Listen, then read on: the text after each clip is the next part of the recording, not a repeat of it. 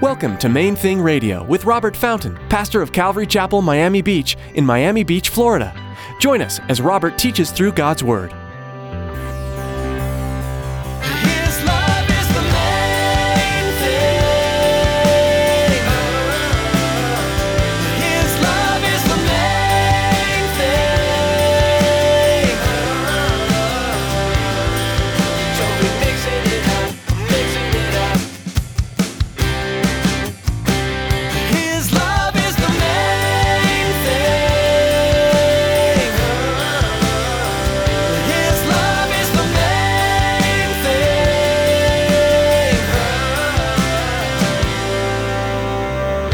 Everyone in this room is unrighteous. It's one or the other with God. Either you are perfect and therefore righteous, or you are imperfect and therefore unrighteous. It's one or the other, unless God intervenes. And in this situation, God intervened and he said to Abraham, I've got, I've got an inheritance for you. I've got a plan for your life. Here's what you need to do. You need to, you need to pack up everything, load up everything, and, and leave home. And I'll show you where, where you're going. In today's message, Pastor Robert will share the difficult truth that no man is righteous. As you'll see, there's no middle ground to God. You're either 100% perfect and righteous or imperfect and therefore not righteous. This is how it is, unless God intervenes. God can intervene in your life and give you opportunities to obey Him. Stick around after today's message from Pastor Robert. I have quite a bit of information that I'd like to share with you our web address, podcast subscription information, and our contact information. Now, here's Pastor Robert in the book of Hebrews, chapter 11, with today's edition of Main Thing Radio. His love is the main thing.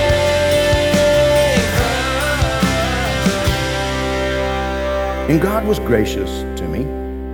Three days later, He answered my questions. This, it was a clear supernatural encounter that I had with God that day. I knew that God was saying to my heart, sell everything, get ready to, get ready to leave, get ready to move. But I, I really didn't have any more than that. And, and I said to the Lord, I, I, I need more than that. I need to know where. I need, I need, some, I need some details. And on Wednesday morning, this was Sunday night, Wednesday morning, I got a phone call saying, We're, we're starting a school, Youth with a Mission in Miami. We're, we're doing a school in two weeks. Are you coming? We've been trying to reach you. And so I took Thursday off to pray. Friday, I quit my job. By the end of the following week, I had sold everything. And two weeks after that, I was on an airplane, thinking that I would spend the next six months in Miami. That was 1985. I've been here almost 30 years. Yeah. Six month trip turned into a lifetime. But see, the Bible says Abraham launched out in obedience without even knowing his destination. Can you imagine? I mean, think about it. And this is before, you know, he didn't, they didn't have I 95 or airports or anything like He launches out across the desert. Where are you going? I don't know. That way. That's all he knew. When you look at the path, we'll see it in just a minute. He just followed the, the, the river. He just kind of followed the river, you know, walked down the Euphrates, believing God's promises. He packed up and set out. And the Bible says, listen, the Bible says that God accounted that to him as righteousness. Meaning that you've got an unrighteous man, okay, imperfect, imperfect, not like he's this wicked heathen, okay? Sometimes we, we, we don't think in biblical terms. Nobody in this room is perfect, right? No perfect people. Nobody in this room is perfect. Therefore, everyone in this room is unrighteous. It's one or the other with God. Either you are perfect and therefore righteous, or you are imperfect and therefore unrighteous. It's one or the other, unless God intervenes. And in this situation, God intervened and he said to Abraham, I've got, I've got an inheritance for you. I've got a plan for your life. Here's what you need to do. You need to, you need to pack up everything, load up everything, and, and leave home. And I'll show you where, where you're going. And the Bible says Abraham did that. Not immediately, but he did that. He did that. He acted in faith. He acted in faith. The book of James says faith always acts. It's always visible. You can always see it in people's lives. And because Abraham made that decision to trust God, and it was a decision to trust God, and he acted in obedience, God had mercy on him and began a relationship with him. Not only did Abram launch out in faith without knowing his destination, he also lived his life with the belief that his real destination wouldn't be reached in one lifetime. Let me say that again. Not only did he launch out in faith, not knowing where God was taking him, he did so with the belief that his final destination would not be reached in one lifetime. Most of us are short sighted, not Abraham. Hebrews 11, verse 9, we just read it. This is the second example of faith we see in this passage. By faith, he dwelt in the land of promise as in a foreign country, dwelling in tents with Isaac and Jacob, the heirs with him of the same promise. For he waited for the city which has foundations, whose builder and maker is God. God promised to Abraham all of the land between the river Nile in Egypt and the Euphrates, quite possibly somewhere in the general vicinity of the original Garden of Eden when you look at what Genesis says, but that's another story for another day. But he travels up the Euphrates, he walks all around. God gave him all that land. Gave him all that land. Genesis 15, 18. To your descendants I have given this land from the river of Egypt to the great river, the river Euphrates. The Kenites, the Kenizzites, the Cadmonites, the Hittites, the Perizzites, the Rephaim, the Amorites, the Canaanites, the Girgashites, and the Jebusites. I'm giving you all their land. Now, guys, that includes at least portions of what is now Egypt, Iraq, Syria, Lebanon, Jordan, and Saudi Arabia. Do you understand that that little tiny portion that's now Israel, the size of the state of Rhode Island, little tiny area there, is nothing compared to what God gave to them? And, and, and he said, I'm giving it to you forever. Genesis 13, 14, God had said to Abraham, Lift your eyes now and look from the place where you are, northward, southward, eastward, westward, for all the land which you see I give to you and to your descendants forever. How long is forever? forever. Forever.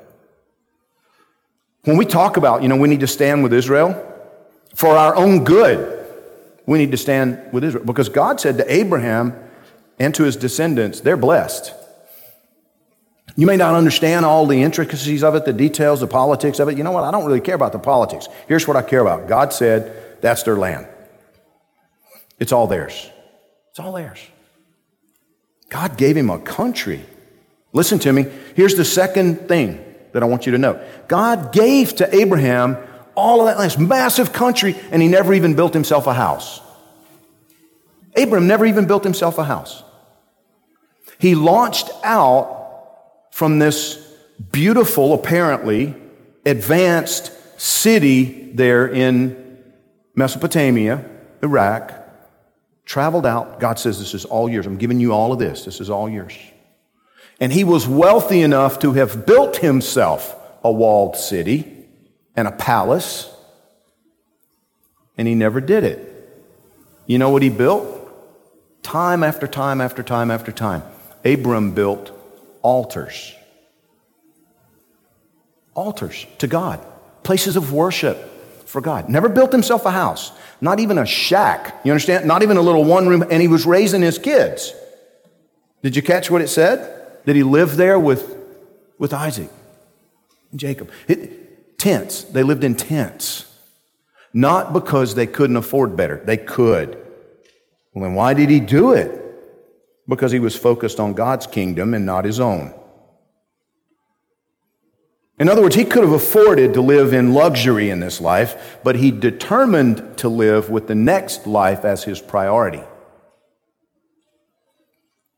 That's the example that's being set forth. Abram made a decision to trust God. That decision led him to leave behind everything he'd ever known launch out into the unknown, believing God's promises, trusting God to take care of him, trusting God to keep his promises. And part of the promise that Abram understood is okay, I'm, I'm giving this to you and to all your descendants, but there's more than this. There's more than this. Do you understand there's a lot more than this? even if you achieved everything, your wildest dreams, God has so much more that He wants to give you. But you'll never see it all in this lifetime.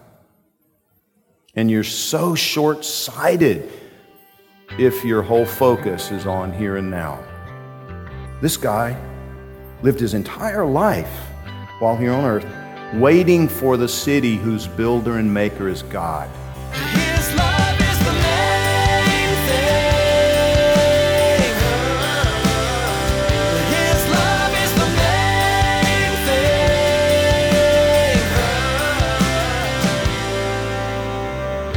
Chase after so much in this world the best job, the perfect family, the prestige and fame that we think will satisfy. But will it ever be enough? These worldly achievements may seem like exactly what we want, but in the end, we can't take them with us to heaven. These things can also become idols in our lives, becoming more important than our Savior. As we've studied the book of Hebrews, we've been warned that nothing should take the place of Jesus in our lives. Nothing else and no one else will give us lasting satisfaction. Our lives should focus first on the Savior, allowing Him to direct our steps in all things. We are so glad you tuned in today to Main Thing Radio. If you'd like to learn more about this ministry, please visit our website, mainthingradio.com. Listen to additional teachings by clicking on Podcast and download our mobile app to take Main Thing Radio with you on the go. Come and follow our Facebook and Twitter accounts to keep up to date with everything that's happening at Main Thing Radio and Calvary Chapel, Miami Beach. Find links to our accounts at our website, mainthingradio.com. With that, our time with you has come to an end. We hope you'll join us next time as Pastor Robert continues to teach verse by verse, chapter by chapter through the book of Hebrews, right here on Main Thing Radio.